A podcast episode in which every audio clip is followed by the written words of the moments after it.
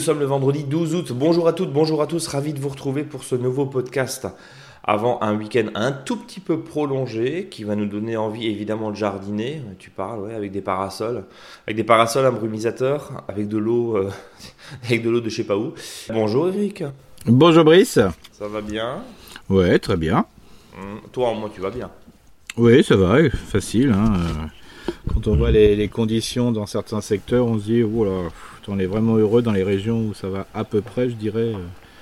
Et que c'est simplement quelques chaleurs de la nuit qui nous empêchent des fois de dormir, mais quand dans d'autres régions on voit euh, un peu les catastrophes écologiques et humaines, euh, c'est terrible. hein. La Gironde continue de brûler, Mm. la Loire se traverse à sec, le Rhin n'est plus, n'est plus Navigable. aussi haut que d'habitude, Ouais, ce qui engendre évidemment un trafic fluvial au ralenti, avec des Mm. flux de marchandises, euh, et notamment sur de l'agricole, très ralenti. Bref, tout va bien. Bienvenue, le journaliste titrait l'autre jour, bienvenue dans le monde d'après. Je sais pas si on doit, euh, en tout Mm. cas, évidemment pas s'en réjouir, mais, mais euh, se préparer, est-ce qu'on en fait des tonnes ou pas? Et puis, dans tout ça, Eric, cher conseiller en jardinage naturel, qui prend tout son, son sens aujourd'hui dans, dans ce podcast, et ben aujourd'hui, il y a euh, des, des petits combats. Tu, tu me vois venir, Eric Tu me vois venir. En gros, faut-il Ouais. arroser les géraniums? Faut-il Ouais. arroser les potées?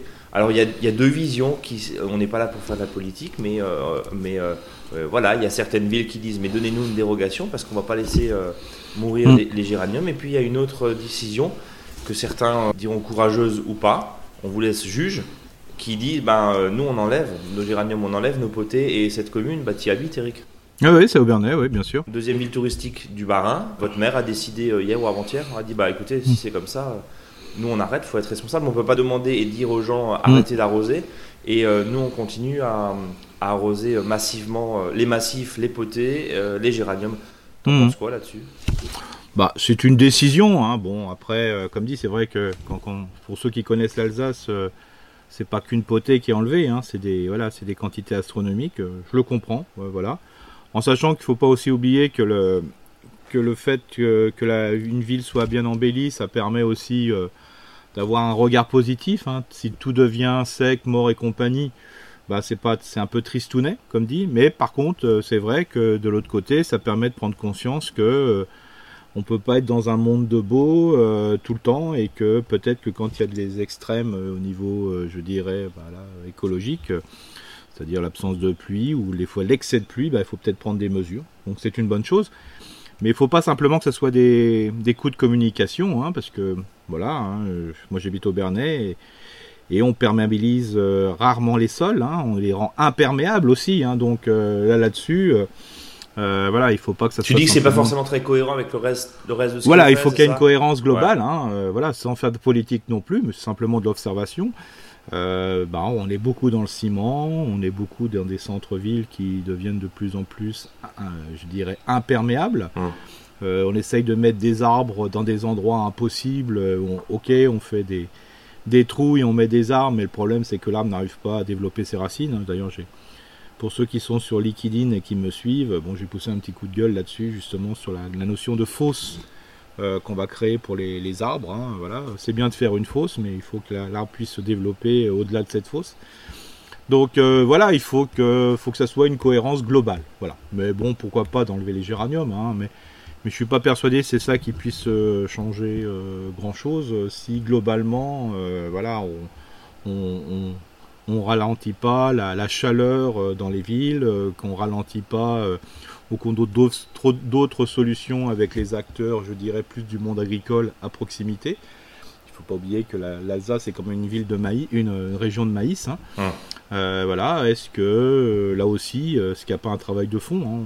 Je tire pas sur les agriculteurs, pas du tout, hein, parce que s'ils font du maïs, c'est voilà, parce qu'ils font du maïs. hein, au niveau économique, hein, c'est quand même plus rentable que de faire euh, d'autres choses. hein, si on, a- on- on les a forcés entre guillemets à presque à faire du maïs, parce que euh, économiquement, bah, on a donné des solutions beaucoup plus alléchantes en faisant du maïs, et tout à chacun économiquement bah, aurait fait la même chose.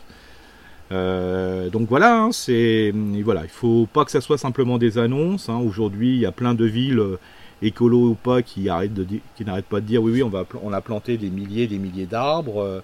les maires et autres des communes, des grandes communes disent oui oui on n'arrête pas de planter des arbres. Oui mais je à côté de nombre d'arbres, de gros arbres qu'on coupe. Hein, il suffit pas d'en planter, il faut peut-être laisser les anciens aussi.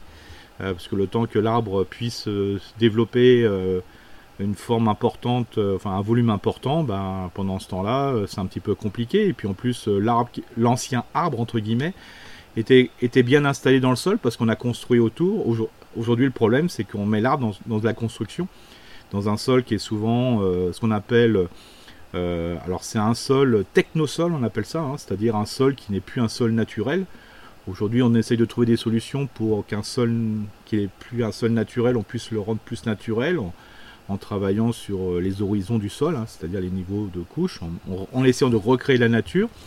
En n'oubliant pas aussi que quand on plante des arbres aujourd'hui, ben, on prend euh, des, on mélange de la terre avec du gravier qu'on va prendre dans des carrières, donc on appauvrit la ressource et en même temps on prend de la terre agricole ou des terres du, monde rural, c'est-à-dire qu'on met de la terre du monde rural vers le monde citadin. Donc là aussi, il va falloir trouver des solutions pour qu'on, je dirais, qu'on n'appauvrit pas le, monde rural euh, de sa terre, euh, qu'on récupère de la bonne terre du monde rural, qu'on la laisse au monde rural entre guillemets, et que dans la ville, on essaye de trouver des solutions euh, à partir de bah, recycler peut-être nos, déchets. on crée en ville aussi beaucoup de déchets verts, bah, peut-être ben, de garder ce déchet vert, euh, de, le retravailler pour le remettre à nos sols. Voilà, donc il y a peut-être des solutions. Alors c'est pour ça, bon, l'effet géranium, comme je dis, c'est intéressant, ou l'effet fleurissement, de ne pas fleurir, c'est bien, mais il faut qu'il y ait aussi une, gestion globale de la ville. Hein. La ville, ce qu'on appelle la ville durable. Hein. Alors c'est au Bernay, hein, mais ça peut être aussi d'autres secteurs et compagnie. Puis là aussi, sur le travail autour de la viticulture, euh, en Alsace, on a une monoculture de maïs et une monoculture de, euh, de vigne. Là aussi, euh, peut-être dans des espaces où la vigne n'est pas forcément la plus adaptée, euh, parce que des fois c'est une zone voilà, qui est mal exposée, bah, peut-être recréer des milieux de vie, hein, tout simplement. Hein, recréer... il, y a, il, y a, un gros, il y a un gros débat, Eric, hein, complètement. Tu, tu, mets les deux pieds dans le plat. Alors, on n'est pas encore là pour, mais juste, on n'est pas, on n'est pas là pour faire ni, ni, de la politique, ni mais d'agiter un peu les idées et, et, dire quand même ce qui se passe. La question, elle est toute simple, c'est qu'aujourd'hui, il y a, il y a, il y a un euh, L'AOC Alsace ne permet pas l'arrosage des vignes. Euh, aujourd'hui, on sait que euh, il y a certains acteurs de la profession qui tendent à, partir sur d'irrigation contrôlée, maîtrisée évidemment, stricte, mais dans la plaine autour de Colmar. Où, voilà, la, question à se poser, c'est est-ce que est-ce que la vigne a encore sa place dans les 10 ans qui viennent sur ces mhm. territoires-là? Mais va dire ça à un viticulteur qui a la moitié de sa surface là-bas. ah mais complètement. non, mais c'est comment? C'est compliqué. Ah non, mais on est que dans l'observation, hein, tout ça. Et aussi, il y a sur des pratiques agricoles. Hein, on, a quelques, euh, là, je voyais par rapport et des, des retours qui sont faits. Alors, je ne sais pas s'ils sont vrais, hein, j'ai pas cette expertise, mais on parlait souvent que les parcelles en Gironde étaient euh, bordurées, euh, non pas de conifères, mais de feuillus. de faire ce qu'on appelle le bocage, mais dans ce bocage, au lieu de faire de la prairie, ben, on mettait des arbres. Euh, on sait très bien que la notion de, bocage, de, bon, que ce soit de la prairie ou que ce soit de l'arbre, euh, borduré par des espèces plutôt, je dirais, des feuillus, des arbres et compagnie, crée des microclimats, euh, crée une biodiversité intéressante, mais surtout crée des microclimats, retient les sols, tout ça. Est-ce que nos anciens n'étaient pas n'étaient pas plus bêtes que tout hein, C'est tout. Hein, ils étaient quand on voit aussi que hum, dans de nouvelles pratiques, on faisait ce qu'on appelle de la trogne, c'est-à-dire qu'au cas où il n'y avait pas assez euh, de prairies ou pour nourrir le bétage, on avait, euh, on trognait les arbres, mais c'est des arbres qui étaient faits exprès pour ça, hein, donc on sait de, la trogne. Nous en Alsace on appelle ça les saules dans d'autres régions on appelle ça des trognes. Euh, là aussi on se servait de, ces, de ces arbres pour faire du fourrage entre guillemets. Donc voilà quoi, c'est il y a plein de réflexions comme ça. Euh, faut alors des fois dans des moments comme ça, alors c'est facile de le dire quand on est tranquillement dans un bureau à faire un podcast, mais euh, peut-être que c'est des moments qui sont peut-être nécessaires euh, pour réfléchir, pour avancer. Hein. Quand il y a eu les tempêtes, ben, il y a eu une réflexion qui a été portée sur la forêt aussi. Hein. Donc il faut toujours que nous, l'humain, on a toujours besoin d'un coup de pied au cul pour ou d'un moment et d'une grosse crise une grosse crise pour des fois réfléchir parce qu'on n'est pas parce que euh, donc que là vous s'en dans le catastrophisme Eric enfin euh, euh, c'est à dire que aujourd'hui il y a quand même des images qui marquent hum. alors bien sûr même si et, ça et ça c'est aux enquêteurs de, décider sur les parties feux de forêt évidemment il y a des abrutis, il n'y a pas d'autre mot, et encore on reste poli, euh, euh, qui, euh, qui s'amusent qui s'amusent à faire embraser. La problématique, c'est une, une, humidité quasiment inexistante, mmh. des forêts absolument assoiffées, très sèches, donc forcément, mmh. le moindre truc permet de partir ça, ça, permet de partir comme une traînée de poudre. Donc, donc voilà, au-delà que ça soit criminel. Après, sur la question, sur la question de l'eau, euh, c'est une vraie, c'est des vrais débats de société. Et, et, mmh. euh, et, et, là, je t'emmène tout doucement aussi sur un autre débat qui a eu, je ne sais pas si tu as vu passer, puisque le, le, monde du net est quand même assez formidable, entre buzz, anti-buzz, et, rebuzz, et, euh, et, vidéo qui fait du clic, le Parisien notamment, et puis même TF1 a, a consacré un reportage mmh. d'un agriculteur, d'un maraîcher, ouais, qui explique vu, ouais. en gros que que, que bah, qu'il fait pousser sans eau. Alors, euh, la, comment dire, la rigueur journalistique devrait dire sans irrigation non pas sans eau, puisqu'on se rend compte que euh, dans cette partie de l'Essonne, euh, la pluviométrie est quand même beaucoup plus importante oui. en général que, euh, que dans le reste. Par exemple, nous, à Colmar, non. on est une des villes la plus sèche, hein, on est à 500 ouais. mm par an, donc on ne peut pas comparer évidemment. Mmh. Et puis voilà, il y, y, a tout un point, et il y a une certaine partie du net qui a commencé un petit peu à s'exciter en expliquant que ce n'est pas possible, etc. Alors moi, je te pose la question à l'un des spécialistes que j'ai en face de moi, c'est-à-dire toi, Eric sommes-nous d'accord pour dire qu'au final, même si on a beau pailler, eh ben, une tomate c'est de la flotte, la courgette c'est de la flotte, les ah, mais bien sûr. de la flotte, et que cultiver bah, euh, dans un sol totalement sec, ça donne pas grand-chose. Mais non, c'est ça, c'est-à-dire que tout... pour pouvoir manger. De toute façon, il y a ce qui se passe, c'est que voilà, le, le sans pluie, sans eau, ça c'est pas comme tu disais, c'était ouais, c'est sans irrigation, sans arrosage important. Il faut savoir que tout dépend de la, du terroir que l'on a. Hein. Ça c'est clair, net et précis. Hein. Euh, Aujourd'hui, on essaye de faire pousser tout partout en sachant ouais. que voilà peut-être que dans certains secteurs ça serait plutôt de la forêt, euh, dans d'autres ça serait plutôt euh, voilà tout simplement parce que le sol a une capacité je dirais particulière d'un terroir par rapport à un autre. C'est pour ça qu'on peut pas comparer et euh, de dire après dire bah tiens j'ai vu le reportage je vais faire comme lui non c'est pas pareil. Tout dépend. Est-ce qu'il faut qu'on ait la même situation pédoclimatique, hein, c'est-à-dire la notion du sol et aussi le climat, euh, parce que euh, tout dépend de la situation où on se trouve. Donc euh, ça c'est hyper compliqué. Donc Alors, prudence. Ce qui est, ce qui est, ce qui est, ce qui est intéressant dans le reportage, voilà, ça c'est les meilleurs mots que j'ai entendus, c'est euh, mon père faisait comme ça, mon grand-père aussi. Donc ils avaient eu la capacité d'observer les conditions euh, de leur vie, de leur écosystème à eux. Hein, on appelle ça de l'agro-écosystème. Il hein, faut, arrêter d'appeler ça euh, de l'agriculture. Pour moi, maintenant, c'est de l'agro-écosystème. Donc, c'est-à-dire observer son milieu et en fonction de ça, d'adapter sa pratique. Et non pas de prendre les cours euh, qu'on a eu dans dans les lycées agricoles, hein, je travaille dans un lycée agricole, donc je peux me permettre de dire ça, et de, les appliquer. Non, la meilleure des applications, c'est observer son terroir, voir comment ça se passe, et laisser de maintenir les conditions s'ils sont favorables. Donc voilà, et puis trouver la bonne culture. C'est dans ce sens-là, et c'est dans ce sens-là que le reportage m'a beaucoup plu. Mais dans l'autre sens, après, on va être comme certains qui disent, bah voilà, il euh, y, a, y, a, un certain... Euh, euh, agroécologiste hein, qui produit des tomates, qui vend d'ailleurs des graines, bah, tant mieux, c'est super sans, en, en, disant que les tomates sont plus, ces tomates sont beaucoup moins sensibles à la, à la à sécheresse, il n'arrose ouais. pas et compagnie. Mais oui, mais des fois, ce qui se passe, et on le sait très bien même au niveau individuel, si moi je te donne des graines, euh, voilà que j'ai récupérées de salade que je trouve exceptionnelles, si moi je te les donne à toi, Brice, Pourtant, on n'est pas si loin que ça. Hein. On est à voilà une, une 80 km peut-être, 70 km, 80 km.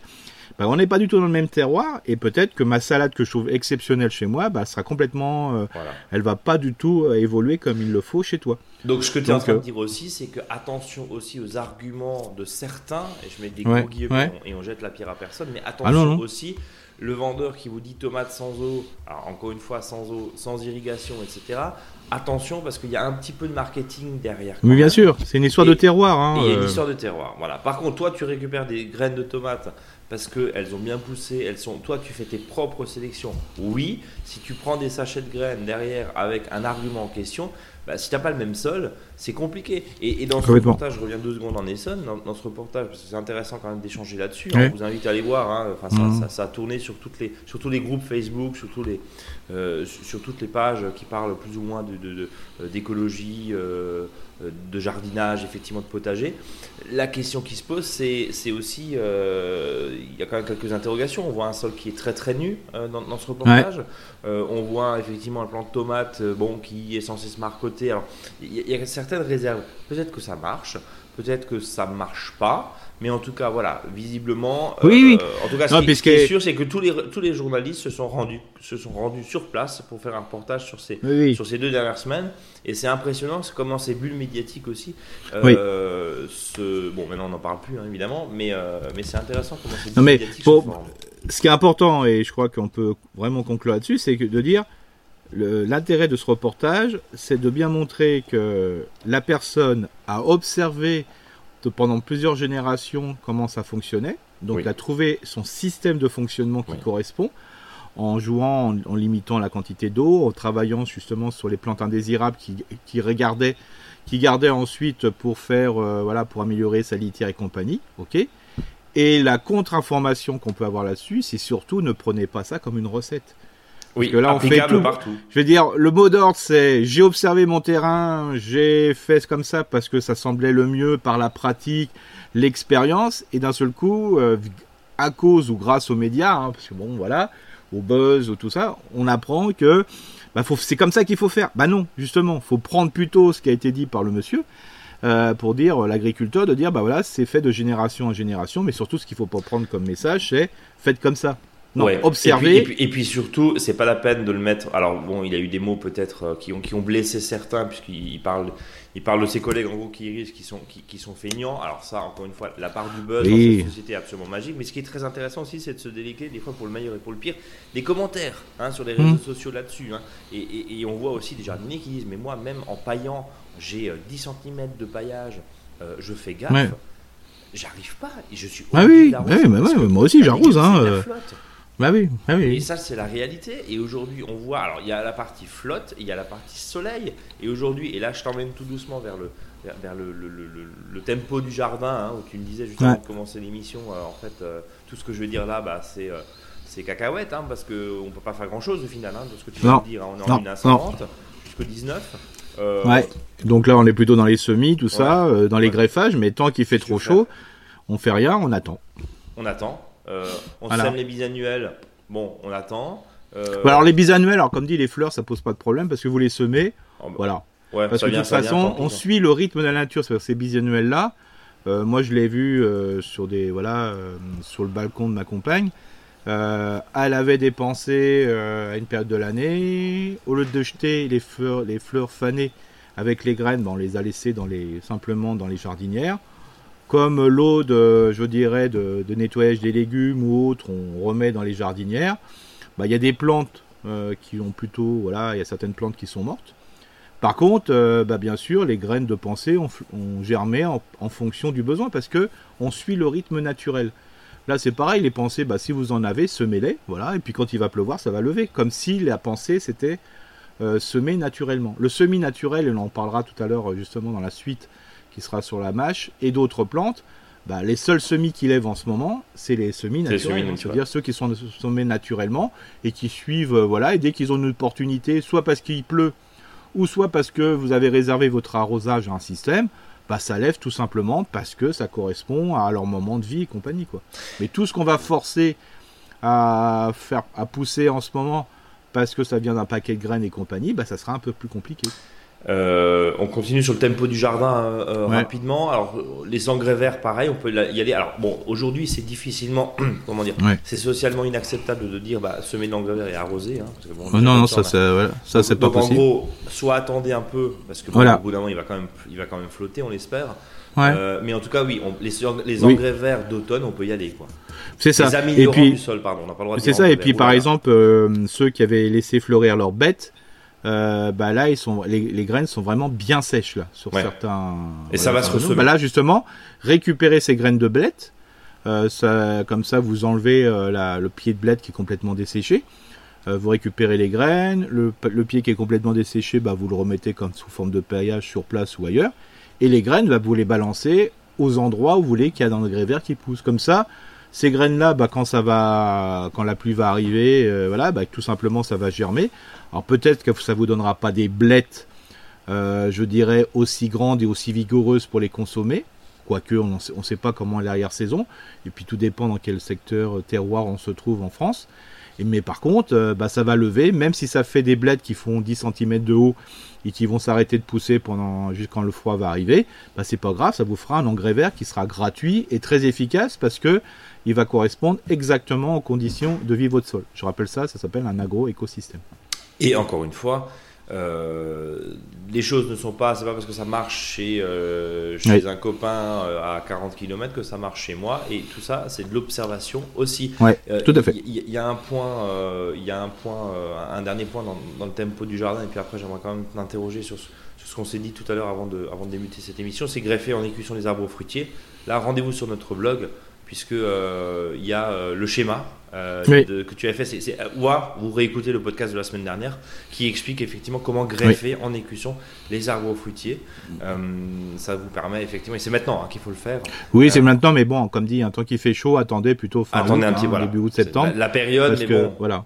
voilà, parce que si le, c'est que quand vous, vous le faites, ça va, les, enfin, tout sèche.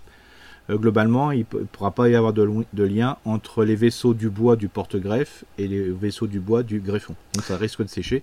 Donc attendez. Par contre, repérer ce qui peut être intéressant. Euh, repérer les porte-greffes, hein, c'est-à-dire les plantes qui se sont compoussées euh, naturellement, c'est-à-dire un semis, je sais pas moi, de, de pommier, un semis de voilà, parce qu'il y a une pomme qui était présente, un semis de, de poirier, un semis de, de prunier ou des rejets. Euh, voilà, euh, ben, suite à une souche, mais qui doit être bien éloignée, ben voilà, repérer les, ces porte-greffes et puis après, il suffira après de, greffer dessus. Il y a un point important qu'il faut évidemment relever, bien sûr aussi, c'est la question de la conduite du jardin. Tu parlais d'observation et juste avant de passer aux nombreuses questions que vous nous avez envoyées sur contact.monjardinbio.com et puis bien sûr au dossier de la semaine consacré à la marche. À la marche. À la marche, à la marche. Euh, comment la semer là aussi c'est pareil, hein. peut-être attendre un peu euh, sur la marche, on, va en parler évidemment en fin d'émission. Euh, c'est la question de la, de la, gestion effectivement du feuillage, des végétaux. on, en parlait, on en parlait tout à l'heure entre, entre nous. Euh, la question aujourd'hui, tu disais, bah oui, moi j'ai laissé, euh, j'ai laissé buissonner mes tomates, moi j'ai fait pareil, avec même un, couvert végétal de mauvaises herbes, vraiment laisser essayer un petit peu de la, jungle qui permet quand mm. même de faire déjà d'une de l'ombre, parce que les tomates, en fait, tu t'en rends compte qu'il n'y en a pas une pratiquement qui est belle, parce qu'il y a chaque fois un coup de soleil, il y a chaque fois un coup de soleil, euh, j'ai récolté des aubergines et des, et des poivrons, tu vois vraiment un gros, gros, gros coup de soleil, le, le, mm. le raisin, le raisin le, le, poivron est flétri, euh, hmm. l'aubergine. Enfin, ça, c'est le soleil, c'est pas une maladie. Ah oui, oui, bien sûr. Euh, ce que les auditeurs nous envoient depuis des semaines, c'est le soleil. oui, c'est ça. C'est-à-dire en plus. Donc laisser de euh, l'ombre, quoi. c'est ça. De toute façon, sur, les, sur les, tout ce qui est fruits, que ce soit de la tomate ou autre chose, hein, on voit très bien, il y a les trois manifestations qui sont pas du tout des maladies, parce qu'en ce moment, les maladies ne se développent pas, à part quelques maladies à virus quand il fait chaud. Mais il faut savoir que le lalo jaune qui est sur le, pied de tomate, bah, c'est ce qu'on appelle euh, voilà, la, maladie du, du, haut de la tomate, hein, c'est-à-dire qui, qui est verte au début puis après qui jaunit, hein, voilà, parce que la chlorophylle n'est pas n'est pas au-dessus hein, sur la partie supérieure En dessous, il y a la maladie du cul noir, qui est aussi un problème physiologique. Alors ça, c'est tous les deux, c'est deux problèmes physiologiques parce que l'eau, la tomate n'a pas pu prendre la flotte comme elle souhaitait parce que quand il fait très chaud, faut pas oublier que la tomate s'arrête de pousser tout simplement, voilà, pour se mettre en ce qu'on appelle en repos, euh, pour pas perdre trop de, flotte, surtout si on a, on a vraiment euh, enlevé beaucoup de feuilles de tomates. Euh, donc, et puis après, il y a les, pour les tomates qui sont pas protégées, et même si des fois on a laissé le feuillage, il y a une tomate qui, qui est entre le feuillage, surtout sur les gros fruits. Donc cette année, moi, je suis vraiment très content d'avoir pas aucun pied j'ai dégarni, donc j'ai des plus petites tomates globalement. parce que sur ces plus petites tomates, bah, elles peuvent plus facilement se se protéger sous le, sous le feuillage. Sous le feuillage. Alors que les gros monstres, les grosses tomates monstres que j'ai site de certaines variétés. Qui sont totalement exposées mais complètement exposées parce qu'elles passent entre les tomates, bah c'est là, c'est la joue qui est, qui est, au soleil, bah souvent elle peut être euh, voilà. Elle, est cramée. Oui parce elle que est cramée. Là, là, on, parle de trois problèmes qui sont évidemment liés. Hein. Il y a la question de la sécheresse, la gestion de l'eau. On, mmh. en a longuement parlé évidemment euh, il y a un instant. Euh, la solution, euh, encore une fois, hein, on le dit et on, le redit, hein, euh, apprenons à stocker l'eau quand elle est là et, l'eau de pluie. Alors évidemment, on ne peut pas stocker 30 mètres cubes, hein, c'est évident, mais voilà, ça doit aussi nous faire réfléchir, ces, crises-là. Et deuxième point, il y a évidemment la chaleur, c'est la problématique de, ton jardin bloc, hein, tu dis en mhm, général à 28, 28, 30 degrés. Oui, c'est ça. Le sol, pareil. Hein, le sol est pareil. Le sol, une fois qu'il est trop chaud, c'est pour ça le fait de laisser la mauvaise herbe, bah, ça permet au sol de continuer de bosser. Et un sol qui se bloque, donc en réalité, c'est pas le sol, c'est pas le sol minéral qui se bloque. Hein. C'est les micro-organismes. C'est le voilà, c'est le sol vivant qui vivant, se bloque. Donc euh, c'est ça le principe, parce qu'on dit on, le sol se bloque, bah non, c'est pas les minéraux qui se bloquent, là, il n'y a pas de souci, c'est le sol vivant, parce que sans le sol vivant, les plantes ne sont pas alimentées en, nutriments. Donc ça se bloque, alors c'est pour ça, dès qu'il est protégé par un paillis ou par euh, des plantes qui est au-dessus, bah je veux dire, il n'y a, a, pas de souci. Donc c'est ça le, tu, tu décomplexes tu décomplexes, euh, tu décomplexes, tu déculpabilises, je vais y arriver. Tu déculpabilises le jardinier qui est laissé un peu pousser, un peu foufou, euh, parce que encore une fois, le fait de laisser un tout petit peu, et encore une fois, quand tu as des tomates que tu arroses pile poil au pied, t'as pas de mmh. concurrence avec la, avec la, non, pas du tout. Qui au milieu, on s'en fout, ça, on est d'accord. À partir du moment où tu arroses pile poil au pied, euh, bon, voilà. Et, le troisième point, donc on a vu hein, la problématique sécheresse, la problématique chaleur, et ensuite la troisième problématique, c'est la problématique rayonnement. Euh, mhm. évidemment, sur notre peau, euh, ça fait des dégâts, euh, ça on le sait, mais aussi sur la peau de la tomate, sur la peau de l'aubergine, sur la peau des fruits, mhm. où il y a des vrais coups de chaleur. Complètement. ça l'échaudage. Et, ouais. Et c'est pour ça que si on revient tout à l'heure pour l'histoire de la mauvaise herbe qui est en surface, bah, pour ceux que ça déplaît un petit peu, bah, ce qui est possible de faire, c'est prendre une cisaille, et puis après comme faire comme si on faisait un gazon, quoi. Ouais, tu hein, voilà. Par contre, justement, en revenant là-dessus, quand je vois qu'en ce moment alors je sais, euh, voilà, je, les gens qui les entreprises et les entreprises euh, qui passent le fil sur des zones où par exemple vous avez des plantes sauvages qui ont repoussé, hein, euh, de l'aquilée millefeuille et compagnie. En ce moment, les abeilles, c'est dur, quoi, hein, parce que là aussi, ça manque de fleurs et compagnie. Laissez, voilà, au moins il y a un peu de verdure, ça fait pas si moche que ça. Alors on va dire oui, il faut éviter que ça se graine de nouveau. Bah, de toute façon, les gazons ils sont foutus. Euh, voilà, euh, bah, autant peut-être que d'avoir que des zones d'aquilée millefeuille, c'est aussi bien. Hein. Euh, puis si on a une parachance, trouver la mauvaise herbe entre guillemets et qui est jolie, bah, bah, autant les avoir les années qui vont suivre. Au moins, ça permet de faire une réserve de graines dans le sol quand les conditions seront sèches. De toute façon, quand les conditions seront humides, ça sera plutôt la graminée. Et on le voit bien en 2021. Et, en 2022, bah, vous voyez, euh, voilà. Et ça permettra de garder dans le sol une réserve de graines, entre guillemets, de plantes sauvages, qu'on peut appeler traditionnellement les mauvaises herbes pour les uns et les autres.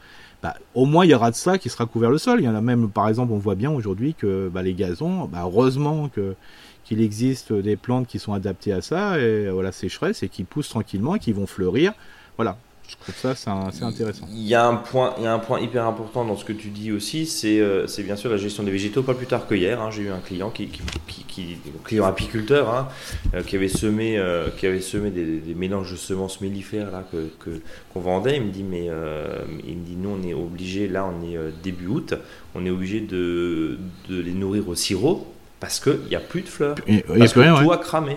Et ça, c'est une hmm. conséquence, euh, alors avec des années, des dernières années qui étaient quand même très compliquées pour, euh, les hmm. apiculteurs, euh, c'est une des conséquences aussi parce que, bien sûr, même toute prairie fleurie, qu'elle soit, toute semence fleurie qui, qui, ont fleuri, bah, au final, il n'y a plus grand chose. Hein. le tournesol, il fait la gueule si franchement il n'a pas d'eau. Hein. Hmm. Euh, moi j'en ai deux dans les massifs là, euh, on essaie de leur donner quand même quelques gouttes d'eau de pluie euh, pour, que, pour que ça reste, mais, mais ça part très très vite. Il n'y a, y a, plus rien, il n'y a plus rien à butiner. Et, et, et, c'est un réel problème aussi parce que, parce que bien sûr, de nourrir les abeilles au sirop de sucre, c'est pas la solution non plus, hein, on est, on, est d'accord, mais l'arrière-saison risque d'être assez, assez pauvre en, matériel à, à, butiner. Et le fait de laisser aussi un peu de végétaux sur le sol, surtout sur des plantes qui sont entre guillemets vivantes, va permettre, quand il y aura les moments de rosée, de capter la rosée. C'est ça. Et ça, c'est important parce qu'un euh, un, je dirais un minéral ne capte pas, la, rosée, ça serait sur le ciment. Hein.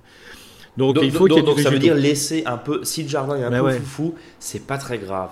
Voilà. Là, je vois en entreprise les les les, les, les, les, hectares de voilà de voilà, mais laissez donc pousser. Alors bien sûr qu'on peut faire simplement euh, faire une bordure pour que ça soit propre. Mais là, ça permet euh, justement, même dans les entreprises, de maintenir de la fraîcheur ou dans les communes, laisser donc ces terres pousser euh, sur les espaces verts. Bordurer, si vous voulez, pour que ça soit propre, pour montrer que, donner un, mettez un petit panneau pour expliquer que, voilà, on fait ça. Et d'ailleurs, faites ça chez vous aussi, hein, parce que la commune où l'entreprise peut insensibiliser son personnel ou ses habitants. Hein, c'est sa mission aussi. Et là, vous verrez, hein, là, les, les, abeilles et les oiseaux aussi, hein, parce qu'on voit très bien que s'il y a plus de, y a moins d'insectes, bah, il y a aussi moins d'oiseaux. Ils ont déjà, ils ont plus grand chose à boire. Alors voilà. Donc mettez des coupelles d'eau aussi pour les oiseaux. Hein. la, LPO, la, LPO a lancé un message cette semaine. Oui, c'est terrible. Hein. Alors après, à côté, il y a le moustique tigre pour vous dire qu'il ne faut pas laisser de l'eau dans les. Oui, mais on peut changer l'eau que vous mettez dans une dans une voilà, tu la changes tous les jours il y a pas de problème tu la changes et cette eau là bah s'il en reste bah vous arrosez votre petite plante à côté mm. euh, je veux dire euh, voilà euh, vous pissez vous tirez moins la chasse d'eau une fois sur deux comme ça ça vous avec cette eau là vous vous dites bah vous vous donnez à à boire aux oiseaux et aux insectes, et aussi les insectes. Il hein. faut pas savoir, faut savoir que les insectes vont vers les sources d'eau. Hein. On est, on, on, est d'accord effectivement, et c'est effectivement très sec. D'ailleurs, les, oiseaux, on les entend pas beaucoup ces, ces derniers temps. Euh, je te propose voilà, de passer voilà. question. Avec euh, bon, c'est il y a rien de très positif et très réjouissant quand. non, mais non, mais, mais, moi je trouve que nos, notre échange est notre échange est réjouissant parce qu'au moins il y a des échanges. Oui, il y a des échanges. non, mais il y a des solutions. je veux dire, un échange est, difficile, c'est quand il n'y a pas de solution. Mais euh, c'est simplement un changement de, de pratique, hein, c'est tout. Hein, et on ne dit pas que ça va changer le monde, mais voilà. Et c'est que les, surtout que les habitants, les habitantes, les, les, salariés, les, les agents, bah, dans leur milieu de travail, euh, voilà, ou les habitants sur leur milieu de vie, extra-professionnels, bah, ils acceptent aussi, parce que c'est des fois eux les plus chiants, hein, de dire ouais, c'est pas propre, là, là, là. mais il y a des moments comme ça, en période de crise. Euh, arrêtez, bah, arrêtez, de couper un gazon euh, 24 sur 24 avec vos robots, quoi. C'est pareil. voilà, c'est. Euh, Laissez-le pousser un peu. Euh, ça rapportera pour le coup autour de la maison euh, pas mal de fraîcheur et, c'est quand même euh, hyper intéressant. Et plus c'est haut, plus on capte la rosée. C'est exactement ce que tu disais, ce que tu disais il y a quelques minutes. C'est aussi des techniques qui permettent bah, d'arroser un petit peu, hein, d'arroser gentiment, en tout cas d'humidifier mmh. avec la simple rosée. je te propose de passer aux, aux questions, nombreuses questions, contact.monjardinbio.com. Deux petites réflexions sur Apple Podcast, euh, Pat Sainte qui nous dit un podcast très intéressant et Léonie et Raphaël un podcast génial. Chaque semaine, j'attends avec impatience l'épisode dont on s'aime fort, mieux qu'une série Netflix. Ne change rien, signé Virginie. Euh, alors oui, en plus on est moins cher que Netflix puisqu'on est gratuit. oui, bon, on n'est pas, on pas net non plus, mais bon. on n'est pas très net non plus. Je, te l'accorde. Mais bon, soit dit en passant, vous avez été très nombreux à nous écrire, euh, bien sûr. donc on va essayer d'aller d'aller euh, dans le fond comme d'habitude et de détailler ce que vous nous dites. Adeline déjà qui nous dit question d'une auditrice dévouée, est-ce que tes plantes plantées en mini-mode la semaine dernière ont survécu? Eh ben, je vais vous répondre et je vais te répondre, Adeline. Euh, euh, bah, ça bloque quoi. Hein. Sur, sur les quatre que j'en ai mis, il en reste deux.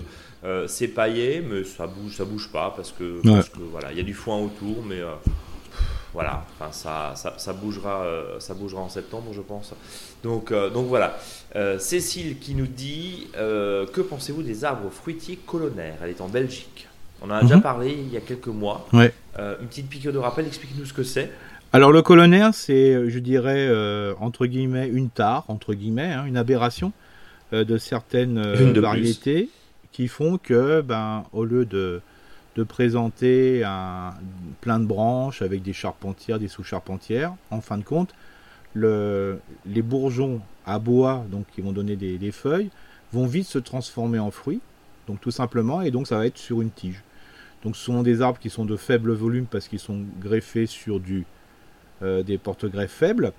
Et euh, chez les professionnels, on appelle ça spur. Donc il y a des golden spur, il y a, enfin voilà, il y a différents types qui sont qui font que c'est des, il y a des variétés qui sont voilà qui, qui, produisent sur du vieux bois, mais il y en a des fois c'est des aberrations qu'on a trouvées et on, et on profite de cette aberration pour les mettre en colonnaire.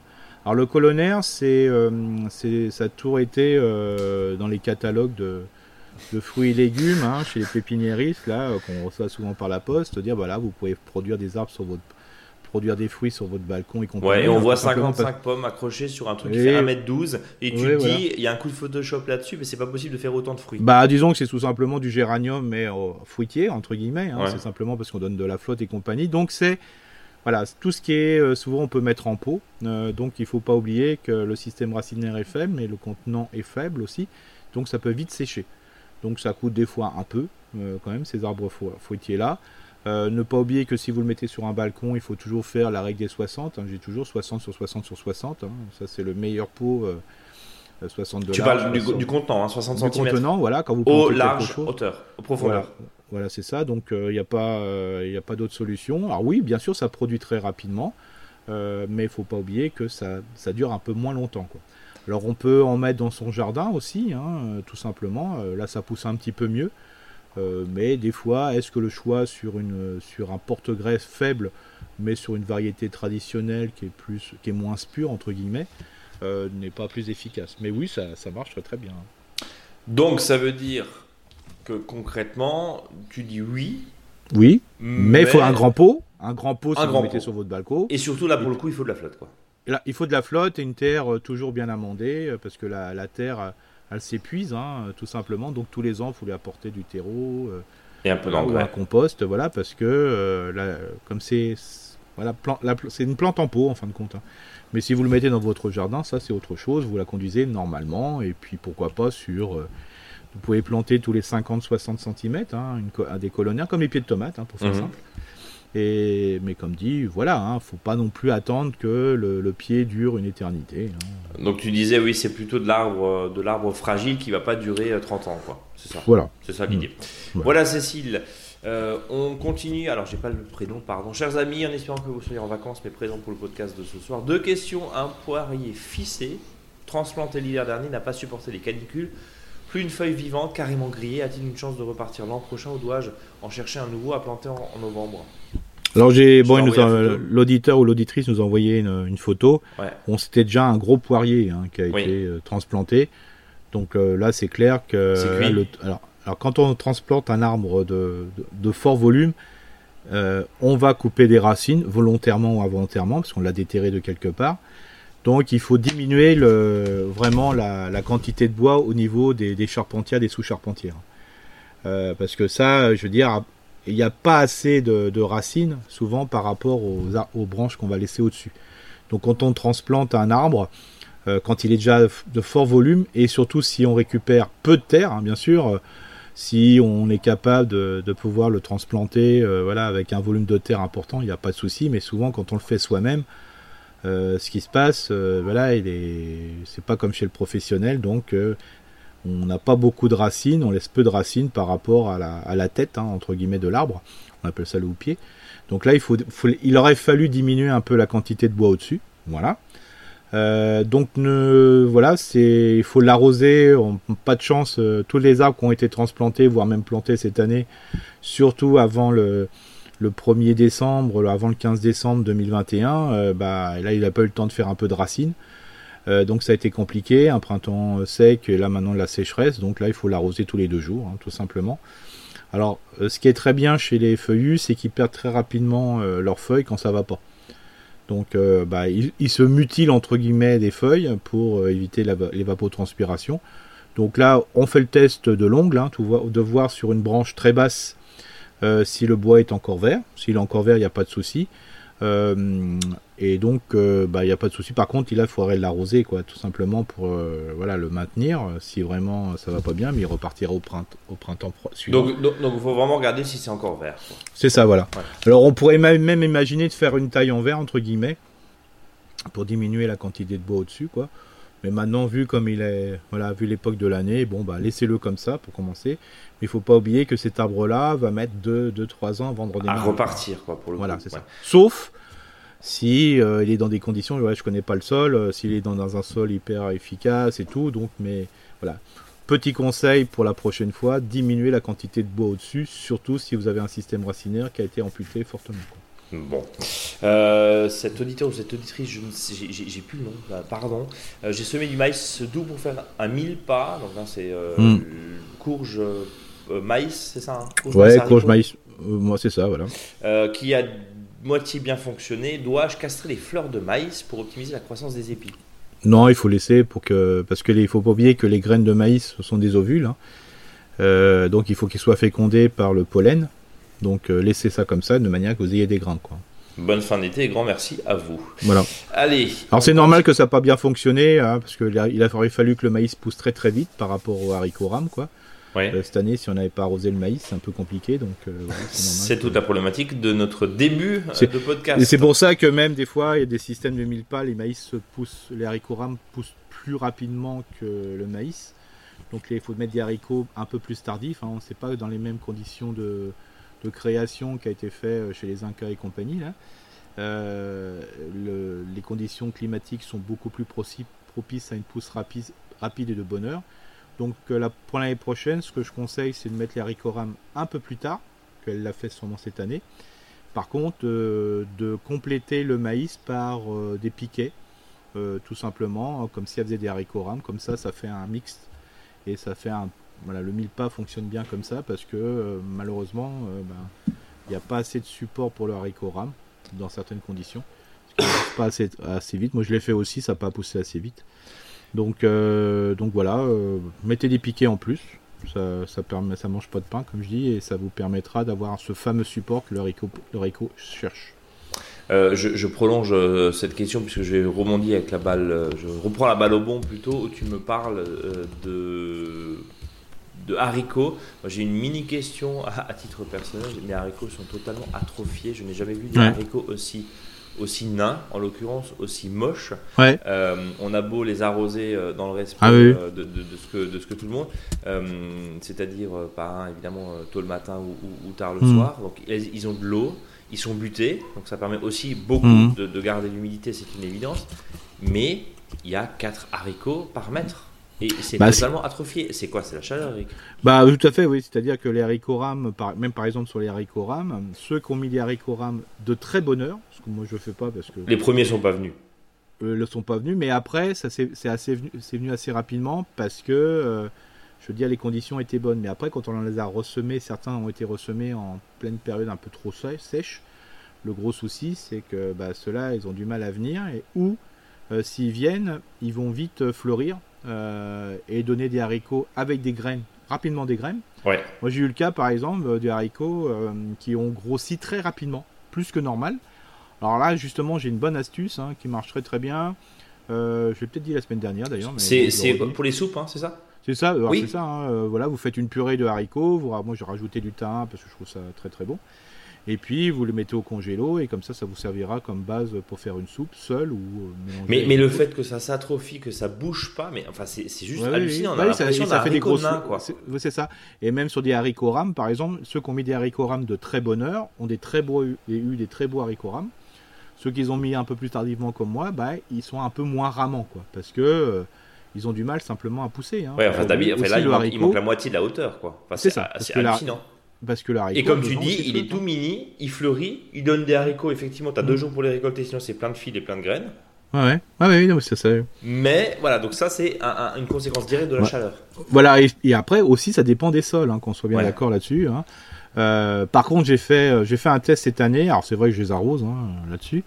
Euh, j'ai fait des, j'ai mis des rangs de choux, mais des grands choux, euh, choux brocoli, choux romanesco et choux fleurs. Donc là, bon, je vais pas vous dire que là, ça c'est pour les choux plutôt d'automne et d'hiver. Et entre, j'ai, semé des haricots. Quoi. Je m'en suis pas occupé, donc j'ai semé plutôt en ligne. J'ai fait aussi un test en poquet. et en fin de compte, je n'arrose que les choux. Chaque pied de chou, mais je m'arrose pas les haricots. Mais c'est impressionnant la qualité des haricots et la qualité des choux. Pourquoi Parce que tu as de l'ombre, c'est ça? Tu sais pas? Ouais, j'ai l'impression. Et puis après, une fois que les haricots auront produit, euh, globalement, euh, bah, je les cisaillerai sur le sol. Et donc, comme là, euh, je vais les récolter d'ici peut-être 3 semaines, 15 jours, plutôt. Bah, une fois que 15 jours après, c'est-à-dire j'aurai peut-être 15 jours de, ouais, 8, 10, 15 jours de récolte, bah, mi-septembre, ils seront cisaillés, ils seront au sol, l'azote auront été laissés pour les, les choux et les choux vont pousser encore plus que normal. Et là, je suis assez, voilà, assez content de ces situations-là. Alors bon, après, hein, comme dit, hein, par rapport à ce que je propose au niveau des schémas entre le jardin poté et le volume, c'est deux mélanges. Mais des fois, justement, il faut oser des choses. Et là, franchement, les prochaines, bon, enfin, faut que je voie la qualité du haricot encore. Faut que je vois comment les choux poussent. Mais pour l'instant, euh, je serais favorable de dire, bah tiens, je me casse plus la tête. Pour ceux qui ont des plus petits jardins et qui mettent des grands choux, ben, mettez les haricots entre c'est vraiment haricots nains, on est bien d'accord. Mmh. ça me semble assez intéressant. Quelques exemples aussi, hein, où, tu disais, c'est ce que tu martèles depuis le début, hein, avec bien sûr des, exemples à tester, à essayer. alors ça vaut ce que ça vaut sur votre terrain, c'est pas forcément vrai non plus euh, à l'autre bout de la ville ou à l'autre bout du village. Mais en tout cas, voilà, l'idée c'est d'essayer évidemment. Euh, je, on continue avec euh, JP Jean-Philippe qui nous dit Bonjour, j'espère que vous êtes bien reposé pendant vos vacances. Tu parles, on a expliqué ce que c'était. Que Brice a le temps de rattraper son couillage. Alors, je ne savais, savais, pas que ça se disait comme ça. Mais bon, Jean-Philippe, j'ai retrouvé ma voix, comme vous pouvez l'entendre. Sinon, vous êtes toujours le meilleur podcast de jardin, le plus sympa, le plus complet, le plus alsacien. Je vous envoie une question de mon Finistère. Pourquoi neige qu'une courge par pied? Ça trace, ça grimpe, hmm. ça pousse, mais seulement une seule courge. Dans le jardin, ça bzz, bzz, bzz, il y a des fleurs hein, partout, ça bah tout ça, mais il n'y a qu'une seule courge. Et non, eh bah oui, parce, mais unique. Parce Pourquoi? Parce qu'avec des fleurs mâles. Pourquoi? Parce qu'il fait chaud. Parce qu'il fait à cause de la chaleur. Euh, parce qu'il ne faut pas oublier que la courge, euh, quand on voit euh, le, pied de courge, même si vous l'arrosez, vous l'arrosez au pied, hein, et le temps que ça arrive au bout. Et donc, il faut savoir, c'est aux extrémités euh, des, pousses que vous allez avoir, je dirais, des fleurs femelles. Et pour l'instant, c'est que des fleurs mâles parce qu'il fait trop chaud et compagnie. Ça peut encore venir sur les courges? Ah oui, bien sûr. Bah, Alors, bien sûr, sur les courges type, voilà, des courges monstrueuses, hein, la, citrouille ou voilà la, la longue de Nice. rouge des tempes, voilà. Le, potiron de Paris et compagnie, ce qui demande du temps pour pousser, ça va être un peu compliqué parce que ça ira pas jusqu'au bout. Par contre, tout ce qui est butternut, euh, même potimarron, il y aura des petits potimarrons, moi c'est le cas, j'ai des potimarrons mais ils sont petits. Euh, tout ce qui, les longues de Nice par exemple, bah là ça va venir et là c'est sûr qu'il y aura une super fécondation parce qu'il y a pas plein de fleurs mâles. Hein. C'est ça que, que se disent souvent les gens. Et surtout, ne taillez surtout rien, laissez pousser et vous verrez euh, dès que ça va se rafraîchir, euh, parce que la, courge a besoin aussi de fraîcheur sur le pied par l'arrosage, mais aussi mmh. sur les sur les longues pousses, euh, voilà, qui longues tiges qui, poussent ici et là. D'ailleurs, remarquez-le, vous verrez, il y a de plus en plus de tiges qui cherchent un peu de fraîcheur. Hein. Vous essayez de les mettre sur le chemin, bah non, ils préfèrent être sous l'arbre. parce qu'ils ont besoin simplement de fraîcheur pour pouvoir faire grossir les, fruits. Donc voilà, c'est tout à fait normal. Hein. Donc, euh, donc, donc voilà, euh, Jean-Philippe, hein, malheureusement, à part attendre, et on sait que même dans le Finistère, euh, on a une température totalement anormale. Hein. Oui, c'est pour ça que bah, s'il n'a pas l'habitude de ça, c'est normal. Ouais, c'est clair, on, est d'accord. sinon, question engrais vert, car il va falloir y songer, là, de ce que je lis, il faut faucher avant que les graines n'arrivent. C'est, il faut avouer, affreusement frustrant. Par exemple, je voulais mettre du sarrasin, étant breton, et je pensais récolter des graines, puis faucher, est-ce que c'est possible? Mais bien sûr. Donc quoi, faut faucher Alors c'est-à-dire que, comme dit, il faut prendre. Alors il y a des engrais verts qui se mangent pas. Oui. Voilà, euh, par exemple, euh, je sais pas, de la moutarde, euh, des choses comme ça. Et puis il y en a d'autres, on peut jouer sur les deux niveaux, c'est-à-dire un récolter et puis après laisser le déchet vert sur le sol pour faire simple. donc voilà, dans ce cadre-là, il n'y a pas de souci quoi. Donc il peut récolter son sarrasin. En sachant que bien sûr, l'engrais vert est efficace quand euh, l'engrais vert, on ne va pas jusqu'au bout de l'engrais vert. Oui. C'est-à-dire qu'on laisse pas, euh, voilà, il faut le faucher, tout ça. Mais en réalité, il faudrait même pas le faucher. Il faudrait qu'une fois qu'il est à fleur, euh, globalement, il faudrait le coucher pour qu'il se décompose entre guillemets doucement au sol. Parce que le fauchage, quand vous fauchez, ça va se décomposer, c'est sûr, mais plus rapidement parce que c'est l'action des bactéries. Alors, Donc là, on passe un rouleau. Hein. Voilà, voilà, euh, oui, ou, marcher euh, voilà, avec des planches, hein, euh, tout simplement. Mais on peut jouer aussi sur les deux. Hein. bien sûr, comme vous allez récolter quelque chose, bah, vous n'aurez pas laissé tous les nutriments dans le sol parce que vous avez récolté quelque chose. Voilà. Mais comme dit, on peut jouer sur ces deux, de, ces deux points, comme les bleds que je vous expliquais tout à l'heure, bah, vous pouvez en prendre dedans. Euh, vous pouvez, voilà, mais vous prendrez pas tout, mais voilà, donc il n'y a aucun souci pour récolter des engrais verts. Euh, voilà, Jean-Philippe. et troisième question, Jean-Philippe, qui nous dit, vous parlez de cornichons. Euh, alors j'ai toujours des voisins qui me proposent un pot, mais moi aussi je cherche une recette qui se conserve et surtout qui est mangeable, parce que la mmh. recette de ma grand-mère, qui rappelle l'enfance, mais qui coûte deux séances de dentiste et un ulcère, j'en veux plus. J'ai trouvé une recette assez bonne de cornichons à la russe. Je crois que c'était la tienne Mm. aussi, Eric. hein. Euh, ne pourrions pas lancer une sorte de test On envoie quelques recettes sur le blog, on teste et on donne Ah ouais. Bah, on Bah, avec grand plaisir, Jean-Philippe, évidemment. hein. Euh, au niveau mise en place, je pense que cela prendrait du temps, mais l'idée est sympa. En gros, le meilleur concours des meilleurs cornichons. Ouais. Euh, bah, oui, bien sûr, Ouais. On, on publie vos idées, euh, vos idées sur le blog. En plus, le blog va évoluer là dans les prochaines semaines. Vous, vous verrez, on aura l'occasion de vous en reparler. Mais bien sûr, évidemment, envoyez-nous vos idées recettes, Ouais. les photos et puis surtout bah, les appréciations derrière, parce que euh, entre des cornichons aigres doux, des cornichons aigres, euh, très acides, euh, 100% vinaigre et euh, des cornichons un peu plus sucrés, voire à la russe. Oui, ou très, ou très salé, Ou différent. très salé, euh, voilà, il y a, il y a voilà, vraiment à euh, boire et à manger si je puis, si je puis dire. Donc euh, bien sûr Jean-Philippe, avec sûr. grand plaisir. On continue avec Amélie et là, et là tu t'es fait gronder Eric. Oui. Euh, et et, euh, je te prends pas en tête puisqu'on a discuté euh, tout à l'heure et, en fait on a gratté un, un peu et il semblerait que euh, effectivement bah, Amélie bien sûr a On a- alors bonjour à tous les deux, je vous remercie d'accompagner mes trajets au travail, de vos précieux conseils. Comme votre émission est une mine d'informations, j'ai aussi envie de vous partager quelque chose. Dans plusieurs émissions, Eric a conseillé de désinfecter nos outils, par exemple après avoir travaillé sur une plante malade, avec de la solution hydroalcoolique, hein, ce fameux gel Mm. hydroalcoolique qui a fait l'arrivée dans nos foyers depuis 2020 Hmm. euh, que nous utilisons pour nous laver les mains. Je suis infirmière, nous dit Amélie, et je me dois de vous transmettre à mon tour une information cruciale. La solution hydroalcoolique n'aura aucun effet désinfectant sur les outils car c'est un produit qui n'est efficace que sur les surfaces biologiques, à savoir la peau. Sur Mhm. les surfaces inertes, donc outillage, plan de travail, poignée de porte, etc., on- elle ne peut pas avoir son effet bactéricide, virucide euh, et, et désinfectant. Alors pour désinfecter nos outils, il vaut mieux se prémunir d'un simple flacon d'alcool type alcool à 90 si on veut être efficace. J'espère à mon tour qu'à mon tour mon conseil vous aura été utile. Je, retourne vous écouter, évidemment signé Amélie. Euh, réponse de l'accusé Bah, comme euh, on pouvait désinfecter avec ce fameux gel les caddies et compagnie, je me suis dit, comme euh, pendant la, la pandémie, on l'utilisait, et au lieu d'utiliser un vieux alcool à brûler ou un vieux schnapps, hein, un alcool Ouais, de le fruits hein, chez nous, on- qui, on- on le boit, qui, est- ça. qui est pas, qui est pas bon, euh, qui était euh, un truc, pas des fois, des fois il y a des choses, hein, tous les schnapps sont pas forcément bons. Moi j'utilisais ça. C'est l'eau de hein. vie, hein, pour ceux qui nous L'eau de vie, écoutent. ouais, voilà. Oui, voilà.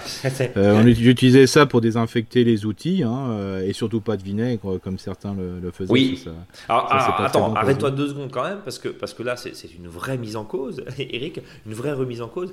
Euh, c'est pareil, le vinaigre, arrêtons de penser que ça désinfecte. Faux, ça détarte, mais ça ne désinfecte pas. Et même Ouais. pendant la pandémie, encore une fois, enfin, quand on, voit, quand on voyait ce qui, ce qui circulait en disant, Mm. oui, désinfecter tout au vinaigre. Non, ça désinfecte pas le vinaigre. Mm. Euh, c'est- bien pour, euh, pour éventuellement désherber au jardin, hein, c'est ce qu'on avait vu, Mhm. encore une fois, en- avec quelques précautions derrière. Ouais. Mais euh, faut le répéter, l'acide acétique ne désinfecte pas. C'est ça.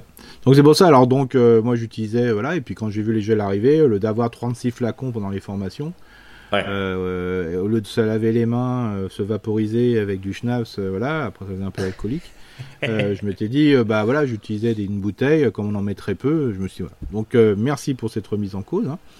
Donc euh, donc il va falloir mettre du schnapps aussi sur les caddies du coup, c'est pas ce que j'ai compris. C'est ça. Ouais, Enfin, donc, enfin moi euh, je vois plus de désinfectant. Je, je vois plus de désinfectant. dans ah bah là, je supermarché, sais pas, bon, moi je vais dans un magasin, il y en a toujours. ouais. Donc, euh, donc c'est pour ça. Donc, euh, oui, ok, bah, je vais retourner sur mon, mon alcool à brûler. hein, euh, merci pour cette information et voilà. Et, et c'est une information du coup, je pense, qui, qui est assez intéressant pour, euh, pour Mhm. monde. Alors pareil, hein, ne, tom- ne tombons pas dans le non, de je sors la lingette désinfectante pour nettoyer mes outils. Arrêtez avec ces lingettes, quoi. C'est bon. Ah ouais, ouais, ouais. Hein, voilà, Euh, trouvons de l'alcool à 90. C'est des fois un peu compliqué à trouver en, en, oui, oui, hein, mais faut- voilà, mais après, euh, si on prend de l'alcool modifié, Oui. ouais, euh, faut- voilà, faut- euh, je veux dire, ou du, ou du, la- l'alcool pour nettoyer, euh, je dirais, euh, voilà, ça un bon cher, alcool hein. suffisamment dosé, au moins Voilà. on est tranquille. On est d'accord. Exactement. Merci pour cette information. Merci Amélie en tout cas et puis bah, bonne tournée hein, puisque je pense que vous nous écoutez effectivement sur le, sur, le trajet. Euh, Muriel de Maine-et-Loire qui euh, clôt cette session. Euh, qui fait rire parce que euh, il y a un petit émoticône à la fin de son message, je te la lirai tout à l'heure. Donc bonjour, merci pour votre podcast qui m'apprend et me fait découvrir beaucoup de choses, c'est vraiment très enrichissant. Plusieurs questions et que je vais te poser. J'ai une haie avec des arbustes variés. Quand je vais la tailler, est-ce que je peux tout broyer et mettre au potager ou est-ce qu'il y a des arbustes à éviter? Non, rien du tout. On peut, on peut y aller même laurier Ouais. cerise. Hein, Ouais, voilà, même, 100% même du si même broyage. dedans il y a un ou deux conifères, c'est pas grave. C'est le mélange qui fait la qualité. C'est ça, qu'on fait hein, d'ailleurs euh, Ouais. l'article Comment valoriser les déchets de conifères euh, Ouais. sur notre blog. Deuxième question, j'ai découvert grâce à vous qu'un potager pouvait avoir une existence en dehors de l'été, mais je suis novice. Que me conseillez-vous de planter, semer J'ai actuellement des grands classiques courgettes, concombres, haricots verts, tomates et aussi des courges, potimarron, butternut. Alors comme le dit hein, Eric, euh, là on est en train de préparer entre quelques vagues de chaleur le potager de l'après-saison euh, dans lesquels il y a évidemment des poireaux, des choux. Eric, je te laisse compléter. Bah là, de, globalement, alors de, dans les espaces, par exemple, pour ceux qui ont des pommes de terre qui vont récolter ou qui ont récolté, bah là, ça sera les futures salades d'hiver, hein, notamment les chicorées, mais ne pas oublier les laitues, hein, euh, voilà, surtout si vous les replantez sous forme de, voilà, déjà en, en mini-motte ou compagnie, mais là, vous pouvez encore semer euh, pas mal de choses, hein, parce qu'il faut à peu près 4 semaines avant le repiquage, donc euh, on peut estimer que quel que soit le secteur en France, bah voilà, ça, marche encore. Alors surtout, ce que je vous propose, bien que je ne le dis pas après euh, en principe, c'est là qu'il faut, quand vous repiquez, il faut repiquer droit. C'est-à-dire, il faut le mettre les salades l'une à côté de l'autre, tout ça, tout simplement parce que l'hiver arrivant, bah, c'est plus facile, je dirais, pour les, les protéger, voilà, des coups de froid et compagnie. Euh, donc ça c'est important. Euh, bien sûr, il y a tous les radis euh, là imaginables, les radis d'hiver, hein. puis après tous les navets d'hiver, donc ça fait déjà pas mal. Les choux, c'est un peu compliqué en fonction des secteurs. Bon après, bien sûr, si des secteurs où il fait un peu plus chaud, on peut se permettre un peu tout là. Mais dans les autres secteurs, voilà, euh, voilà, dans le nord de la France ou dans l'est, euh, là maintenant, à part des choux-feuilles, c'est un peu compliqué. Quand tu Euh, dis chou-feuille, c'est du coup Bah, chou cal par exemple, chou Chou-cal, palmier, ok. euh, voilà, euh, mais c'est pas mal non plus. On peut imaginer quelques brocolis, voilà. Euh, c'est toujours très compliqué de savoir comment sera l'arrière-saison. hein. Oui, mais en même temps, Eric, enfin, je veux dire, euh, on va, on va peut-être euh, rassurer Muriel, même si elle avait planté des choux en mini-motte, euh, elle avait fait tout ce qu'il fallait, c'est-à-dire Hmm. mouiller tous les jours pendant une semaine, voire 15 jours, vraiment, etc. Enfin, la chaleur fait que de toute façon, ces choux ne Oui. seraient pas venus, Eric. Non, non, c'est tout à fait. Donc c'est pour ça que là, on peut toujours tester. Et puis après, tout ce qui pousse rapidement, mais bien sûr, par exemple, le, chou, le, le chou rave. hein. Mm. Euh, là, le chou rave, bah, il faut que ça pousse très, très rapidement. Et puis après, il y a aussi tous les, les, les légumes de printemps euh, qu'on peut mettre aussi à l'automne. Et notamment les, les radis, euh, les petits radis roses. hein. Donc à partir du 1er septembre, c'est 18 jours. hein. Donc s'il fait beau pour le mois de septembre, ça va venir facilement. Donc c'est pour ça qu'il faut. On peut encore mettre des poireaux, bien sûr. Donc ça c'est si on peut repiquer, ça c'est c'est la bonne chose. Qui, qui tiennent Mais- quand même assez les épisodes de chaleur, hein, ça va. Ça va, ouais, voilà. Mais bon, Ça ils grossissent pas, hein, c'est tout. Non, non, mais je j'en ai planté la semaine dernière où, il y a 15 Ouais. ça, bon, il, il pousse pas, il végète, mais, Mais oui, dire, oui, va, mais ils ça va. Non, mais ça va venir. Après, il n'y a pas de souci. Hein.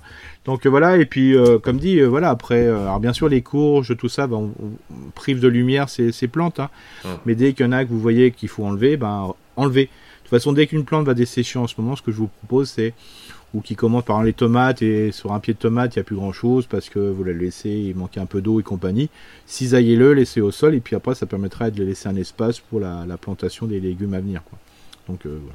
Et Donc, il y a encore plein, plein de choses. Il y a encore plein de choses à venir. hein. Là, c'est impeccable. hein. et que nous venons de, de voir évidemment. Euh, troisième question, si j'ai bien compris, après des haricots verts, on peut mettre des choux, Oui, des choux, des salades, tout ce qui est légumes feuilles, tout par ce qui est exemple. légumes feuilles, voilà. Il n'y a pas de souci. Hein. Euh, là, par exemple, je, je sais qu'après mes, euh, j'ai des haricots, je vais cisailler. Bah, je vais, re- je vais repiquer dedans des, des salades, par exemple, ou des choux cales. Euh, donc après, euh, pouvez-vous me confirmer qu'il ne faut pas arracher les haricots verts, mais Non. les couper à la base et les utiliser en paillage? Oui. Oui, c'est ça. Donc, ce que vous faites, vous prenez votre cisaille, hein, puis vous les cisaillez simplement. Vous laissez les, les racines dans le sol, et puis vous laissez le déchet dessus. Alors, vous attendez une ou deux journées que ça dessèche, hein, et puis après, vous plantez dedans ou juste à côté. Ça marche très très bien. Euh, Est-ce qu'il faut mettre les choux sur les buts? Oui, on peut. Du coup, Ouais, alors, comme dit, euh, comme ça va être l'hiver qui va arriver, il faut espérer qu'il y aura assez d'eau. Euh, c'est Ouais. sûr que quand il fait sec, il faut plutôt le mettre dans le trou. Mais bon, faut savoir que vos buts de haricots verts, une fois ouais, que vous aurez elles font pas récolté- 50 cm non plus, Eric. elles vont, elles vont être toutes plates. Hein, donc Ouais, voilà. voilà. mais voilà, c'est voilà. Vous pouvez, comme dit, vous pouvez planter dans la contre-butte, hein, euh, juste à côté. Hein, c'est aussi bien. hein. Euh, Est-ce qu'il vaut mieux semer ou mettre des plants? Bon, euh, on met des plants là, on va chercher. Mais là, de toute façon, les salades, euh, voilà, faut mieux les semer dans un endroit et puis les repiquer après. Non, on parlait des choux là en l'occurrence. Ah, des choux, oui, Des oui, choux, oui, bien ouais. sûr. Alors les choux, comme dit mon papa, lui, ce qu'il faisait, il mettait trois graines euh, tous les 50 cm, c'est pas mal non plus. Ouais, mais ce qui est compliqué euh, quand tu as un paillage euh, C'est ça. ju- juste au-dessus. Euh, Et troisième, dernière question, j'ai des courges spaghetti dont le pédoncule est déjà très sec. Je sais que normalement Ouais. cela se ramasse plutôt en septembre, mais vu la chaleur Ouais. actuelle, ça c'est une question qui revient souvent. hein. Je me pose la question de savoir s'il vaut pas mieux que je les ramasse maintenant. hein. J'ai peur qu'elles cuisent sur Oui, oui. place. Il faut mieux les ramasser. sec, ramassage immédiat. C'est ça, voilà. Et puis, alors, bien sûr, euh, alors quand on dit pédoncule sec, euh, alors si euh, le, le- le plan est complètement desséché, il faut même aller au-delà du pédoncule. Voilà, vous coupez euh, même de part et d'autre, comme on fait des fois avec du raisin. hein, vous savez, vous laissez, Ouais. hein, vous coupez le sarment de part et d'autre de la tige. Voilà, et surtout ne cassez surtout pas, parce que comme c'est sec, il a tendance à être fragile. Donc c'est là qu'il faut faire hyper attention. Donc y aller Euh, avec un le enfin, avec un sécateur. Voilà, sécateur, et puis après ne pas cogner le pédoncule qui des fois peut sauter. Donc, euh, Et, et- et ça, du coup, la, la courge spaghetti en l'occurrence, ça se garde par contre? Oui, ah ouais, pas de souci. Hein. dans, une, dans un endroit euh, Là, c'est frais. 6 mois. hein, La courge spaghetti, c'est 6-7 mois. hein. J'ai déjà fait du 12 mois, moi, là. Et par Sur la courge spaghetti. du, ouais, sur du gyromon, hein, en turban turc, on appelle ça aussi. Ouais. Là, je suis en train de l'utiliser pour mélanger euh, avec des. de l'année dernière. hein. C'est suite à la production 2020. euh, D'accord. Ouais, là. donc t'es pratiquement un an. Donc il y a des, il y a des, voilà, il y a des courges. Voilà. Par contre, il faut surtout pas les mettre à l'humidité. Alors ce que vous pouvez faire, vous prenez un, voilà, un, un petit caillebotis ou voilà euh, que vous mettez. Ou des euh, cales. une cale, euh, voilà, une palette. Vous la mettez euh, au frais euh, sous des arbres, par exemple. Et puis vous, surtout pas plein soleil. Et puis vous mettez vos courges là. euh, Voilà, elles vont mûrir tranquillement. euh, Donc on peut les laisser dehors là, même, même Ouais, quand il fait ouais. chaud, même quand elles sont Oui. coupées. Oui, voilà, mais à l'ombre. Bon, mais à l'ombre. Euh, Ouais. Merci encore pour votre podcast et votre bonne humeur. Et Muriel termine, ce qui m'a fait marrer, par Mouillon Utile, référence à il y a Mhm. trois semaines, je crois, avec Mhm. un petit point fermé comme ça. euh, euh, révolutionnaire. Voilà, signé Muriel de Maine-et-Loire. Vous, toutes et toutes, tous et toutes qui nous écoutez, ou toutes et tous qui nous écoutez, évidemment, vous continuez à nous écrire. Contact. Euh, vous consultez évidemment les précieux conseils d'Eric sur notre blog et puis vous réécoutez, si vous le souhaitez, notre podcast euh, sur toutes les applications de podcast préférées. Deux informations évidemment, mettez-nous des petites étoiles, ça nous permet de continuer à monter dans les classements. Je le rappelle, ce podcast est le premier podcast Maison et Jardin sur Apple Podcast euh, et ça depuis euh, des mois et des mois. Euh, donc merci à tous pour votre fidélité, même en plein été, même quand on part en vacances, alors qu'on part pas en vacances parce qu'on a la boîte cassée. Et, et deuxième chose, évidemment, bien sûr, comme euh, au début de ces commentaires, n'hésitez pas à nous laisser des, des avis aussi, des commentaires dans Mm. les applications. Maintenant, on va passer au sujet de la semaine, au dossier Ouais. de la semaine qui est consacré à la marche. À la mâche, alors c'est mâche. vraiment des feuilles de, pour l'hiver, hein, c'est la salade d'hiver globalement, mais elle se sème très très très tôt, hein, c'est plutôt quelque chose qu'on va consommer, euh, voilà, on a envie de manger, bon, en sachant qu'on a de la mâche en ce moment, hein, comme Ouais. dit. et, quand, et quand tu vois le prix de la mâche, euh, Ouais. quand tu vas l'acheter, franchement, ça pour le coup, c'est vachement rentable de le faire soi-même. Ah, complètement. On est d'accord. Euh, puis c'est un autre goût, c'est, enfin voilà, voilà. Et puis c'est pas lavé avec. euh, ouais, avec de l'eau. euh, Bref. ouais, voilà. Donc euh, l'intérêt c'est que la mâche on peut en semer jusqu'en octobre. hein. donc en ce moment on peut la semer. Alors comme dit, euh, là il fait chaud, c'est compliqué, mais on peut semer de la mâche euh, malgré les conditions. De toute façon elle viendra quand elle viendra. Euh, ça met un peu de temps à venir. hein. en fonction, en principe c'est 8-10 jours. Mais euh, des fois quand les conditions sont pas bonnes, la graine reste sous terre et elle va, germer quand elle le souhaite. D'ailleurs euh, la mâche qui se sème tout seul va venir que quand les conditions sont intéressantes, même si elle a s'est semée au printemps, elle n'a pas, a, pas germé toute seule euh, pendant ce temps-là, donc elle va germer quand les conditions seront favorables. Alors si vous voulez la première mâche, c'est plutôt de la mâche à grosses graines, quand vous achetez des graines, et puis bien vérifier sur les paquets. Et pour la, la mâche que vous allez semer un peu plus tard, ça sera plutôt de la mâche à petites graines. Donc euh, le but du jeu, c'est que bon, bah, la mâche euh, s'en fiche du sol, à condition qu'il soit ferme. Le- les sols qui sont complètement décompactés, c'est pas vraiment son endroit. Lui, la, mâche, elle aime bien les, les, lieux qui sont un peu fermes, un peu durs, hein, comme, des fois ça peut arriver que dans le sentier ou le chemin de votre potager, hein, le, chemin c'est le sentier principal, et les, sentiers en principe c'est les, zones où on peut marcher euh, entre les plates-bandes. Bah, c'est souvent là qu'elle va pousser la mâche, hein, tout simplement parce qu'elle aime bien cette terre un peu, un peu dure, quoi. Voilà. Mais sans non plus, euh, faut pas exagérer, hein, faut pas que ça soit une dalle de béton quand même. Et donc le principe, c'est que ben, ne soyez pas surpris si vous semez de la mâche et qu'elle ne vienne pas, et que d'un seul coup, quand vous en ressemez, ben, celle d'avant va revenir. Hein. c'est un petit peu le principe de, base. Elle ne sème que quand elle, le souhaite. Donc vous pouvez la semer en, en la volée, c'est très simple. Sauf que bah, pour la ramasser, c'est pas simple parce que quand le sol est un peu gorgé d'eau ou quand il y a des sols qui, sont, qui se ressuient un peu mal, bah, après il y a la mâche qui a plein de terre. Donc des fois c'est plus simple de la semer en ligne si vous le souhaitez. Donc vous faites un petit sillon de 5 mm, 1 cm et puis vous mettez de la mâche dedans. Alors mieux vaut mettre une graine tous les 10 cm, hein, comme ça vous êtes vraiment euh, tranquille. Vous mettez un petit peu de terre dessus et puis après vous tassez, vous plombez avec le râteau comme d'habitude quand on parle de plombage. On lit ici ou là qu'on peut notamment, on parlait des haricots de Muriel mmh. tout à l'heure, dans non pas la butte, mais la contre-butte, c'est comme ça Exactement. Euh, parce que justement, bah, on a marché dedans pour recueillir des haricots, donc c'est donc, donc c'est assez. Est-ce que tu approuves aussi ce conseil? Oui, complètement, ouais. Donc on peut à ce moment-là, euh, on peut repiquer les salades dans la butte et semer de la mâche dans la contre-butte. C'est ça. Voilà. Donc, Comme, donc il y a assez de place pour tout le monde, donc ça c'est vraiment super. Alors, euh, ne pas oublier de tasser, et puis voilà. Et donc après, vous le vous ramassez au fur et à mesure. Mais On maintient le sol humide évidemment. Bien sûr. Là, il faut quand même bien l'arroser. Hein. Donc en ce moment, c'est pas le bon. Voilà. Alors vous pouvez la semer, mais sachez qu'elle viendra pas. Quoi. Mhm. Euh, voilà, parce qu'il faut arroser deux fois dans la journée maintenant en ce moment. Ouais, voir, voir un coup de un, coup de sac de jute. Euh, c'est ça, voilà. Voilà, alors le, principe, euh, moi c'est ce que je vais faire euh, sur certaines parties, je vais la semer, je vais en semer en sachant que voilà, il y en a plein qui reviennent chez moi toutes seules, mais je vais quand même en ressemer avec des lamaches à gros de feuilles, je vais la semer sous, sous cajot quoi. D'accord, donc en espérant, bon, enfin au bout d'un moment, on, voilà. on, va pas comme il y aura des pluies, comme on espère des pluies la semaine prochaine, ouais. Je me suis dit, voilà, même avec les cajots, ça suffit pour prendre la flotte, hein. donc voilà, je vais le faire, voilà j'ai envie de faire un peu de jardin quand même. Donc, euh. Euh, L'idée, c'est évidemment de, de, de, Alors, tu disais, hein, soit en ligne, soit en, tapis. Hein. L'idée, c'est juste de, se mettre. Euh, comment cet hiver, ou si jamais hmm. l'automne est pluvieux, comment récupérer sans en mettre partout et sans se hmm. les chaussures. Donc, il y a aussi une question de, praticité. Peut-être de le mettre facilement accessible hmm, par, rapport à ça. Est-ce qu'il y a d'autres précautions à prendre d'autres conseils? Non, il n'y a pas. Voilà, puis, puis la mâche qui est bien, c'est qu'il n'a pas besoin de la couvrir. Hein, euh, voilà. Euh, même quand elle a, il a fait vraiment très froid, ben, quand les, les moments euh, où ça va, la, les températures vont s'améliorer autour de 2-3 degrés, ben, il y aura toujours de la mâche. Voilà, hein, c'est. Et puis surtout, encore une fois, en termes de rentabilité, c'est clair que, enfin, regarde. Ah là, ça vaut le coup. Là, franchement, ça vaut le coup. la seule chose, c'est qu'il faut surtout pas la semer serrée. Il faut vraiment, comme les graines sont très grosses. oui. on peut se permettre de. Voilà, on peut se permettre ça, quoi. Euh, par contre, ce qu'on sait très bien, c'est que là, par exemple, cette année, comme il a fait chaud de bonne heure, ben, la mâche qu'on avait dans le sol, même la mâche de printemps, a été difficile à manger, quoi, parce qu'elle a vite fleuri. Quoi. Mhm.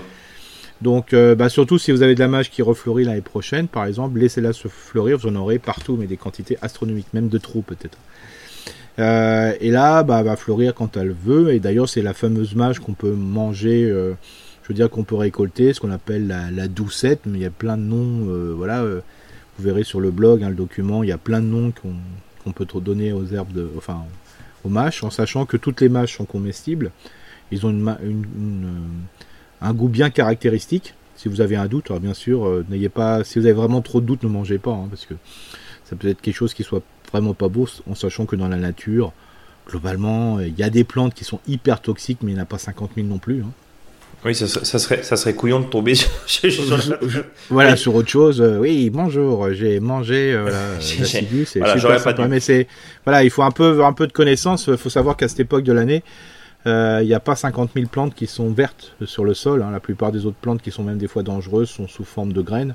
Donc voilà, donc intéressez-vous un peu à la chose. Par contre, ce qui est le plus dangereux, des fois, c'est le lieu où on va l'accueillir. Parce que des fois, par exemple la vigne, euh, chez nous en Alsace, ben, des fois il y a de la mâche, mais si c'est une vigne euh, euh, cultivée en conventionnel, bon, voilà. après, on va dire oui, si la mâche a poussé, qu'il n'y a pas de problème d'herbicide, mais c'est pas les herbicides le problème, hein, c'est le reste. Euh, donc euh, voilà, faut plutôt dans un endroit où c'est indemne de traitement, hein, parce que même Ouais, Méfions-nous de là où elle a poussé sauvage, de façon S'il y a eu du cuivre, euh, s'il y a eu plein de cuivre sur la mâche et vous la mangez, euh, c'est pas bon non plus. Hein, Oui, on est, c'est- oui, c'est ce que j'allais dire, oui. C'est Mais- pour ça, mais- non mais faut dire, c'est, c'est- on fait pas, on fait pas du tout, on stigmatise pas l'agriculture conventionnelle, pas du tout. hein. Là, il y, a un- il y a un problème parce que voilà, il y a plein de, d'intrants euh, qui sont, qui font que, bah, c'est pas forcément des herbicides, c'est autre chose, hein, entre les fongicides et les, herb- et les, les insecticides, voilà. Euh, mais faut pas oublier aussi que s'il y a eu un traitement au cuivre, euh, voilà, sur la vigne, hein, qui est utilisé en agriculture biologique, par exemple, bon bah s'il y a de la mâche, euh, C'est pas bon non plus. c'est bon. voilà. Donc, au final, en résumé, tout ce que tu nous dis, notre mâche, vaut mieux la semer tranquillement C'est ça, au jardin. voilà. Euh, de favoriser de la laisser vraiment dans un endroit, donc ça veut dire peut-être aussi de la laisser dans un endroit un peu délaissé du jardin. Oui, c'est ça. C'est-à-dire que quand vous avez la- laissé, la- l'année prochaine, je la laisse dans un coin, tranquille, et elle va se ressemer, voilà. et j'en aurai chaque année. Voilà. Par exemple, moi, je sais que la mâche qui s'est ressemée chez moi, alors peut-être qu'elle va pas bien se ressemer à cet endroit-là, hein, c'est un peu Mhm. la chance. Bah, c'est sûr que là, je paille pas du tout. C'est-à-dire que, au contraire, j'ai enlevé les mauvaises herbes entre guillemets qui ont poussé. Je ferai pas de paillage, voilà, parce que va se, va se- va se- sinon elle va pas germer, tranquillement. Donc là, je favorise l'endroit, quoi. hein, et notamment, c'était à proximité des choux. Euh, choux et mâche, ça marche très très bien ensemble parce que le chou va être en hauteur. Alors, je parle bien des choux hauts, hein, euh, pas forcément des, choux boules. Euh, mais les, tout ce qui est donc ça va permettre à la mâche d'être au sol et puis au fur et à mesure elle va arriver tranquillement même si la mâche est petite bah elle sera toujours assez intéressante et ça vous fera aussi et on a la boucle est bouclée s'il y a plein de mâches qui repoussent ça vous fait votre engrais vert Voilà, et la boucle est bouclée, effectivement. Euh, L'engrais vert dont on parlait au début de cette émission. Évidemment, Eric, il n'y a pas de podcast sans faux dicton du jour, non et celui-ci est très drôle. bah voilà Ah, si, moi, j'aime bien, bien. sûr avec euh, alors souvent avec mâche c'est souvent euh, mon, mon truc c'était en avant mâche bon voilà c'est une, une chose voilà C'est gentil, ça mange Euh, pas de pain. voilà, la, la mâche la plus triste c'est la mâche funèbre Oui, Ça, voilà. Mais Mais, en- comme ça, euh, là, j'en ai essayé d'en Mais- trouver un autre. C'est confondre la mâche avant de la mâche arrière peut expliquer que le jardinier soit dérouté. bon, eh ben, Voilà. restons, dans, le- restons dans le bon sillon, Voilà, c'est ça. en l'occurrence, et puis, Ouais. euh, et puis merci pour ces précieux conseils. Merci. Parce Merci, que, capi- merci Allez, capitaine. en avant, euh, le, le- le mot de la fin, Bah, merci capitaine. merci capitaine, oui. Et Parce que c'est une parce que c'est une mâche militaire. Ah oh Tu es inspiré. Même Ouais. après 1h10 de podcast, pile Ouais. poil, on les fait de plus en plus longs. On a, on a de moins en moins à dire, entre guillemets, en technique. Oui, c'est impressionnant. Mais, mais, mais en tout cas, c'est un réel bonheur euh, que nos Ouais. auditeurs, bien sûr, partagent euh, dans ce podcast et, dans cette aventure. Et, et puis, bah, on vous donne rendez-vous la semaine prochaine. Bien sûr, rendez-vous sur notre blog. euh, Les étoiles le partagent. Parlez-en autour de vous, de ce podcast, évidemment. Si vous êtes en Alsace, vous avez des fois la chance de croiser Eric, bien sûr. Suivez-nous sur les réseaux sociaux, Facebook et Instagram. On continue à vous préparer une grosse surprise d'ici fin août. On vous en reparlera. Et puis, bah, Ouais. en avant-match. Ouais, en avant mâche, ouais. En avant-match. Salut à Ouais. tous. Salut.